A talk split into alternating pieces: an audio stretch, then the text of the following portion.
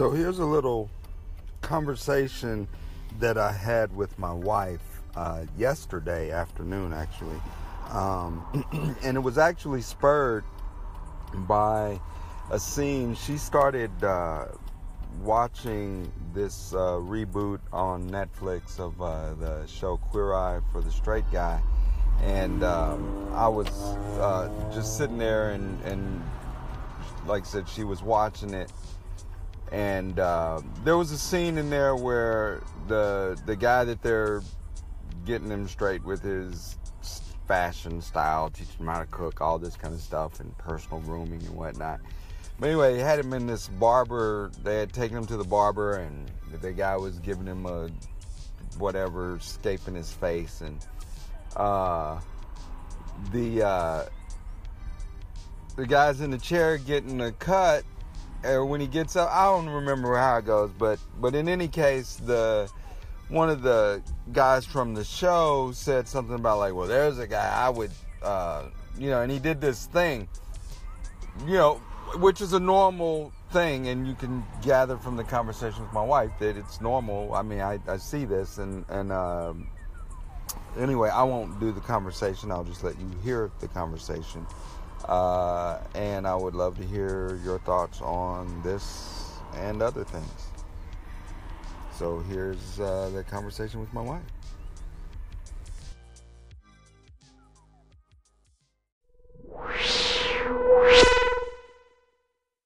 Truly a caramel, harmless. You know, uh, you look. You're recording. You just keep talking. You crack me up.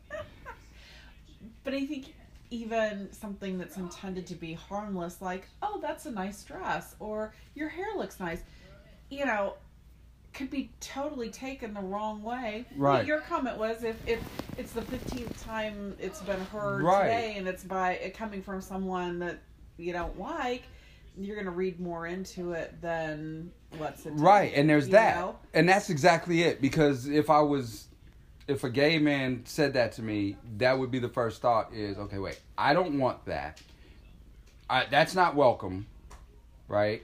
And then your little pride or whatever jumps up and is like, wait a minute, does somebody else around think that that's me? So you get that thing going on. Right. And Well- that's from a male macho perspective. Right. But again, from a woman's perspective, I understand like it, it's like a thousand little bullets coming at you every day, like people looking at you or making a comment or everything is about your looks or Yeah. your this or that. I mean, or not everything, just you never know. Yeah.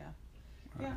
Well, and, and again, I think it's all in the way it's done, and it also has to do with the relationship you have with Right. that person. You know, That's that's you know, well, if you have an it. adversarial relationship, or if if they're kind of a smarmy person, and you know, Right. you're uncomfortable being around them anyway. If they're saying, "Ooh, yeah, that's a nice dress," I mean, you automatically jump to the conclusion that there's more to it Right. than there is. But then, you know, Right. So you so you're so it's appropriate to say you don't know me like that. I mean, you know what I mean? That's Yeah. that's like Yeah. look, dude, how you going to just up and step into that space? You don't get to tell me how sexy my dress looks or whatever. And I mean, that's Well, and I think the word word choice is also important too. You know, if there's that too, yeah. yeah, it, Yeah. it- that's a nice dress. That color looks good on you. Um, And then that can be coded language. oh, it can be. It can be. So it all is relative to like that understanding of the relationship. Yeah, like you said, I mean that is really it. The delivery is important as Yeah, because if if you don't, well, uh, the thing that came into my mind was that that episode on Curb Your Enthusiasm where he was like, "I know that tushy anywhere," to Wanda uh, Sykes. Oh. Remember he he saw her walking.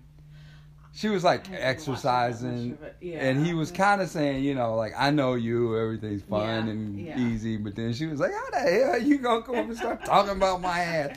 And that right, and that's you don't have that right or that that like again word choice. Yeah. know, like I thought that was you. I saw you. right. You could have just said I behind you. recognize I the way you walk. you, but I wasn't sure. Yeah. yeah, like Well, but that's the whole thing with with Curb Your Enthusiasm and Larry David stuff is the you know things The taken awkward right the awkward things, but it's also very real because that's a right. common thing.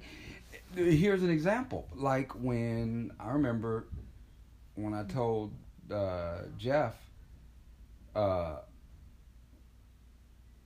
like he told me, what did he say? I gave him something. And he said, "That's a good boy" or something like that. And I was like, "All right, I know he's not coming from there, but let me let him know." Yeah. that you know you could get some static for that right. Yeah. you could get some real static not that you were saying anything negative or anything but it could be seriously misinterpreted and i just told him i said hey man I, I dig where you're coming from and i'm not offended at all but i just want to let you know that a lot of black people would not be cool with you saying you know calling him boy even in passing josh did you get me them Yes. could you toss them here man Yes, ma'am, yeah, yeah. But you know, I said, uh, you know, you might just be aware of that. And he was like, well, I don't care if you take it the wrong way. I didn't. That's not how I was saying. I'm like, okay, so you just ignore everything else. That just gets thrown out the window. You know. Uh, you could call me, but I asked you to, and that's why I asked you. Thank you, brother. But uh, Yeah, it's it's. I mean, I think it's hard. Well, it, but it requires you to accept that somebody else can interpret what you say, Right. and that that message does have a real effect. Because if it had been something else, like I don't know, it just seems to me like it would be good decency. Like if I knew that you were a raging alcoholic and you've been on the the mend, it would just be completely inter- uh, uh, uh, tone deaf and unreasonable for me to come in and be like, "Hey, what's up, Billy? Let's get a fifth. You know what I mean? Why put that out there? Why bring it up? Why Right. do anything with it? Not to walk on eggshells around somebody, but to be respectful. Well, That's the part that I don't yeah. get. Well, to be respectful and to be, you know, supportive, even if Right. not in a in an overt way. You know. Exactly. And this and this was the conversation I was having last night about something totally different, but it's all related. That's the whole Christian thing, right? Is like everybody running around talking about how Christian this country is and how Christian they are. And it's like empathy is the first thing, right? It's like the first thing. Oh, maybe it's love God, but then it's love your neighbor as yourself, Yeah. which is empathy, and it's like they don't get it.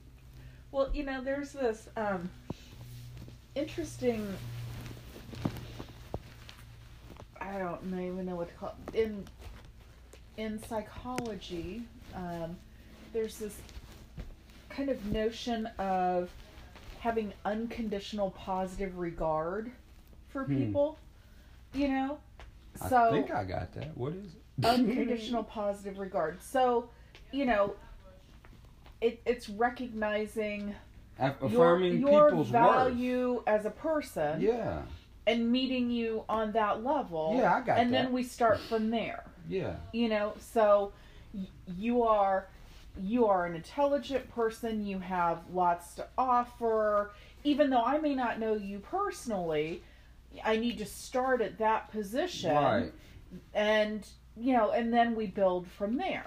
right. And you can't revoke people's personage Yeah. because they're white or they're gay or they're a mm-hmm. male or they're from that country Well, or know, they're this. And the thing is, if you're willing to sit down and and start that conversation, even when somebody on the surface looks to be very different from you, you can find some level of commonality. Absolutely. You know, And that's where my We the People series comes from is like just interviewing people, just everyday, regular people.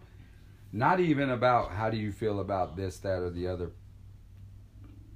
concept or mm-hmm. whatever, but just to to start to build a what a portfolio of people that are just mm-hmm. everyday people that yeah you do have something in common with somebody that doesn't have anything to do with their race or with their gender or their religion or their nationality. It's about hey people like stuff and then we can get along around those things. And then maybe the world will be a better place. I don't know. That's the hope anyway yeah. look at that cat oh, she's just crying away she cracks me up because she's almost like she knows you talking about her because she. So thanks for listening in, and um, I hope that uh, you will add to the conversation. Hope I'm not misusing this platform. I'm just trying to, uh, as I said in the introduction, start a conversation on a lot of different things. Hey, Michael, my friend. Positive vibes here. Uh, just calling in. I listened to your last episode, the intro, um, and the uh, one before that, the uh, respect, which I haven't finished. I just listened to about half of it. But while you and your wife were speaking, the main thing that came to mind, the word, is assumptions, right? Um, because at the end of the day, um, you know, I can compare assumptions when I look at my you know past even now but it's probably a lot less because i'm more conscious of it i guess. Uh, but yeah looking at my past even like it could be simple with my wife right? She might say something to me and just because the way she said it maybe our you know surroundings or the situation i might have you know took it the wrong way and i believe you said it as well like misinterpret right uh, what was actually said um, so yeah, I just wanted to call in that uh, you know with those few thoughts of mine. I hope all is well with you, my friend. Enjoy the rest of your week, and maybe we'll talk soon.